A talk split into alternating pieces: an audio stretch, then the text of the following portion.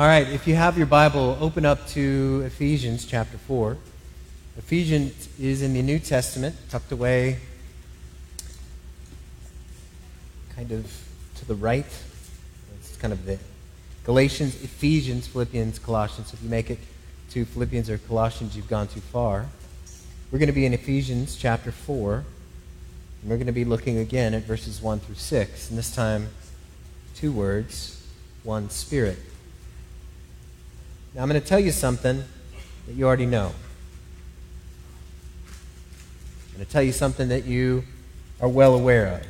I am different than you, and you are different than me, and you and all of us are different from each other. I made a list of some of the differences that we have between us. We're of different ages, most of us. We have different educations, we have different jobs, we have different heights, we have different weights, different hobbies, different health statuses, we have different addresses, unless you're here with your family, different salaries, different expectations, different life experiences. We're likely from different hometowns, have different favorite flavors for ice cream. Some of us are dog people, some of us are cat people, some of us are people. Some of us like to hike, some of us like to be homebodies. Some of us read, some of us go to movies. Some of us are foodies, and some of us just eat. I'm in the latter category. Some of us like art and photography. Some like camping, some hate camping. We are each different. And you already know this.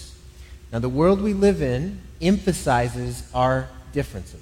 In fact, tells us to organize ourselves around, to divide from each other based on our differences. To force a wedge between people because in some secondary way or tertiary way, they are different. Now, our passage recognizes that we all as Christians are different, but today we're going to see how we're the same in Ephesians chapter 4, verses 1 through 6. And here's the idea that we're going to see. We are one because we are of one Spirit. We are called to be one because we are of one Spirit. That doesn't mean we're the same age or education or job. We have the same job or height or weight or hobbies or health or expectation or life experiences, but we are one because we have one Spirit. So often Scripture tells us what is true despite how things seem. And that's what's happening here. We have more in common with the saints in our local church than any other kind of people in the world. So if you're a member of Center Church, if you're part of our church, you have more in common with the saints at Center Church than anyone else in the whole world. If you're part of another church, you have more in common with the saints of that church than anywhere else in the whole world. I'm going to show you where I get that from in Ephesians chapter 4, verses 1 through 6. I'm going to read beginning in verse 1 from the English Standard Version. I, therefore, prisoner for the Lord, this is Paul speaking, urge you to walk in a manner worthy of the calling to which you have been called, with all humility and gentleness, with patience, bearing with one another in love, eager to maintain the unity of the Spirit in the bond of peace. There is one body and one Spirit, just as you were called to one hope that belongs to your call, one Lord, one faith, one baptism, one God and Father of all, who is over all and through all and in all. Let's pray. Lord, we don't want to just learn when we open your word here. We want to experience you. I pray that the truth of this passage, the truth of the way things really are, I pray that would impact us this morning. We might know you more and be more Christ-like in all that we are. individually and as a body. For that work, we're dependent upon you, Holy Spirit. Be amongst us. Help us. Help us to recognize your work in us as your word is preached. In your name we pray. Amen. We are one spirit. May we be one. May we be one. We are one spirit. May we be one. Now, there are two thoughts I want to give us this morning. First, the spirit. Now, you'll notice in verse 4, we see spirit capitalized. Notice in verse 4, it says, there is one body. Now, the B is lowercase in the ESV, which is correct. And one spirit, the S is uppercase, which means that Paul is talking about there is one Holy Spirit. Now, for a long time in American evangelicalism, the conversation around the Holy Spirit was shrunken down to a discussion about spiritual gifts. The Holy Spirit does much more than bestow spiritual gifts on Christians. Does he do that? Yes. But if you look at all of the New Testament, there are roughly 260 different chapters in the whole Bible, in the whole New Testament, and there's only two that speak specifically about how gifts are to function in a church, and only three other passages that have a list of gifts. But the Spirit is all over the New Testament. The Spirit does so much more than just dispense gifts to Christians. And the Spirit is also not a force. It's not as if he's a power only or an influence or an idea. It's not as if the Spirit is like God. The Spirit is God. And the Spirit, the Holy Spirit, has one main role in our midst and everywhere he works, and that is to magnify, to highlight, to put at center stage the work of Jesus Christ. That's the role and job of the Spirit. The Spirit has always accompanied Jesus. In fact, if you read the Gospels, which are the first four books of the New Testament, Matthew, Mark, Luke, and John, you're going to see a lot of places where the Spirit empowered Jesus in a time of trial, or right before a time of trial, or right after a difficult time. You'll see a phrase, and Jesus was in the Spirit, or you'll see something like that. Like in Luke chapter 4, verse 14, we read, and Jesus returned in the power of the Spirit to Galilee. So when I read that in Luke, I can be tempted to just to buzz right along and not think much of it. That's a mistake. Every word in Scripture is there for a reason. Jesus returned in power here in Luke chapter 4 to his hometown, and he would need it, because they were just about ready to try to kill him. And so the Spirit guides Jesus in all that he does. The ongoing ministry of Jesus when he was on earth was Spirit-saturated, and the continuing ministry of Jesus in the world today is Spirit-saturated. J.I. Packer gives what I think is a magnificent description of the person and work of the Holy Spirit. Packer says, it is as if the Spirit, that's the Holy Spirit, stands behind us, throwing light over our shoulder onto Jesus, who stands facing us. The Spirit's message to us is never, look at me, listen to me, come to me, get to know me, but always look at him, speaking of Jesus, and see his glory, listen to him, and hear his word, go to him, and have life. Get to know him and taste the gift of joy and peace.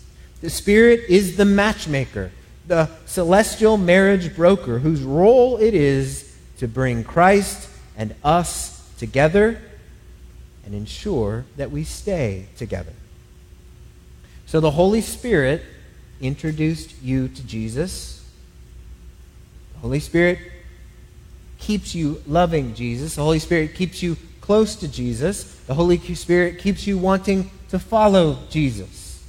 So you can measure whether something is whether an event or a people are filled with or marked by the Spirit. That is, if the name of Jesus, if Jesus and his person and work are the focus. That's how you can tell if it's Spirit saturated. The Spirit of God, further, is the agent of regeneration. Now, that's not a great sentence. That's church speak. So let me tell you what I mean. The Holy Spirit makes dead sinners alive in Christ. That's what he does.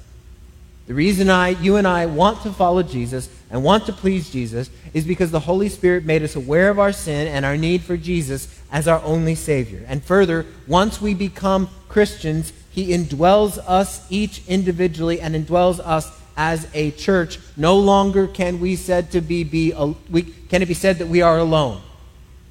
When Jesus says, "Go therefore and make disciples of all nations, and I will be with you always, even to the end of the age," how is Jesus with us always to the end of the age? He is with us by the Holy Spirit. And so,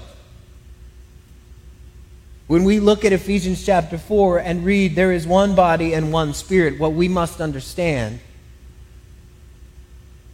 is that all of us, if we're Christians, if you're Christian and you're a part of this church, you are of the same stuff as everyone else.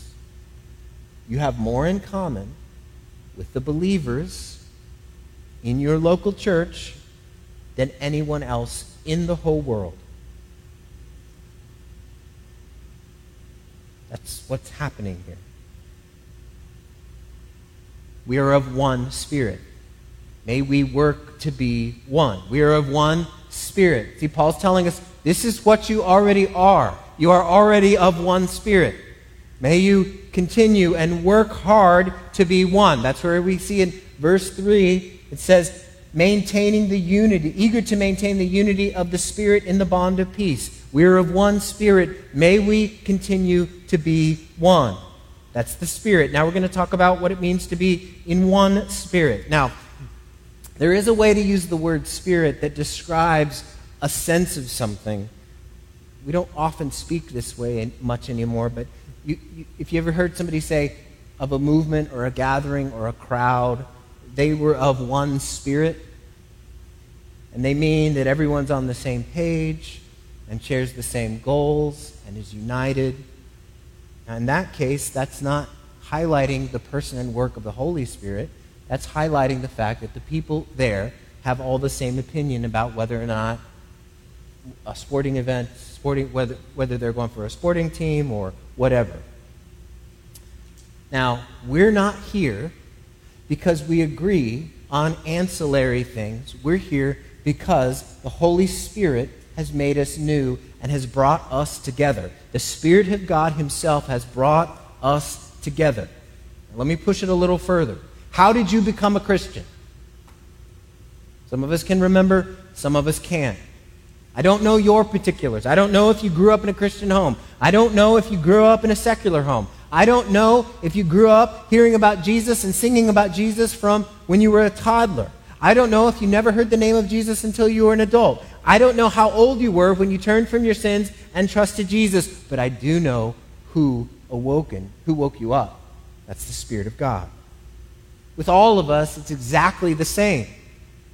All of us have been saved through faith by the activity of the Spirit. The Spirit of God awakened you to your sinful state, from your sinful state.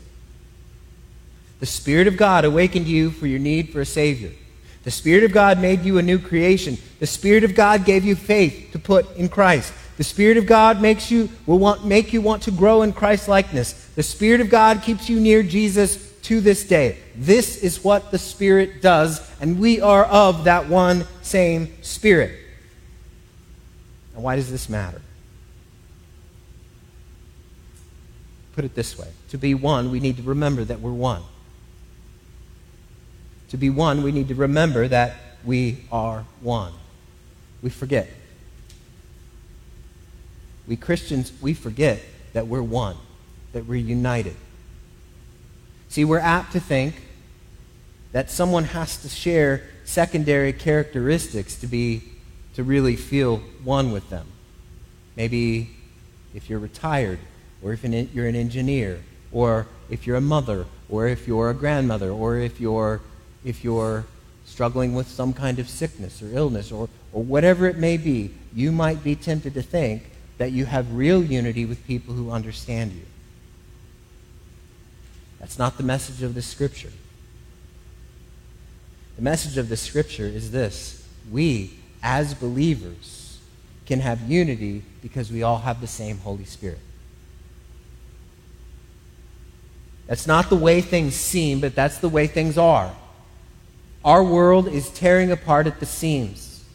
There is disunity and dissension all over the place. And if we don't watch it, we can let that kind of thing seep into the body of Christ. But we need to remember that we are a people who have been brought together because we are of one Spirit. The Spirit of God has brought us together. He's brought us together not because we agree in every regard on political matters, or that we agree in every regard on masks, or that we agree in every regard on educational philosophy, or that we agree in every regard when it comes to all kinds of questions that face our world today, but we have been brought together because the Spirit has brought us together. God, the Holy Spirit, has brought us together. And you know what we agree about? Jesus. We're united. Because the Spirit highlights Jesus. We're united around the reality that we were once dead sinners and now we're alive in Christ. That is the work of the Spirit. And that's why we're here. And if you're here and you're not a Christian and you think, how can I become a Christian? All you need to do is bring your need and ask. He doesn't turn anyone away. And whether you feel like you fit in or not, whether people look like you or not around here, we're the same as you, as anybody who has the Spirit of God within them, anybody who is a Christian. We're the same. There is the reality that we need to remember that we are one. I don't speak Spanish, but there's this Spanish word, I believe, that was coined by Ernest Hemingway, and the word is querencia. It's derived from the Spanish word to desire. It was originally used to describe a bull in a bull ring. There would be one place in a bull ring that a bull would go and retreat in a bullfight. The querencia, the place the bull felt most at home. We don't use the word querencia. I think a rough English translation could be something like my happy place. We all have one, don't we? Maybe it's a cabin in the woods. Maybe it's a spot on the beach. Maybe it's in your favorite restaurant. Maybe it's in a crowded mall with all your family around, maybe. Maybe alone with a good book. Maybe watching a football game. Maybe on a quiet lake. We all have a querencia. We all have a happy place. We need to remember and remind ourselves that we are of one body and one Spirit. It may not always seem that your happy place, that your querencia, your safe place, is with the saints of God in the same local church, but may it be all the more. May we work to fight so that this place, this not just this building, but we as a people be a people who are amongst friends, because we have all been touched by the Spirit of God, and we are of one Spirit. We have more in common with those of the one Holy Spirit than we do with unsaved family members. We have more in common with those of the one Spirit than the friends that you grew up with. We have more in common with those of the one Spirit than people who share your opinion about masks. We have more in common with those of the one Spirit than people who work and live around you. We have more in common with people of the one Spirit than those who are going to vote for the same presidential candidate as you. It just doesn't seem that way, but it's true. We are united around Christ, and we have been brought together by the Spirit of God. And we must fight to remember that we are one. We must fight to remember that we are one. And we must remember that division is more deadly than you think. It's really more deadly than any of us think. Division is one of those things that does more harm to people's eternal souls than we recognize, than we think. I've been a pastor here long enough now, 18 almost 2.5 years, to say years and years ago. But years and years ago at a wedding, my predecessor actually came, and we had tried to peacemake with him and he had some offenses that he didn't really want to deal with. We tried. He came to this wedding, and at the wedding he kind of connected with some people that he knew from the past, a couple. He connected with them and spread slander about all kinds of things and gossip, and said, you should leave that church. He tells this couple, you should leave that church. So they did. Gossip, slander spread. And that original couple got divorced. Now, and 3 or 4 others did as well. Now, am I saying that if they stayed at this church, they would have stayed married? No, I'm not saying that. There's no magic pill, anything going on here like that. But I am saying this. When people remove themselves from the fellowship of the saints, they put themselves in grave peril. Many of those people left never to go back to church. That is so dangerous. Division kills. Division kills. So we must be united. We must work to be united. That doesn't mean that we pretend that we don't have differences. That doesn't mean that we're all going to be uniform in all of our thinking. That doesn't mean that we're going to all vote for the same person or have the same political opinions. It does mean that we're united around Christ by the power of the Spirit. And we should dread division more than any chronic disease and fight against division. We are of one spirit together, following Jesus, united. We have more in common with the saints of our local church than with anyone else on the planet.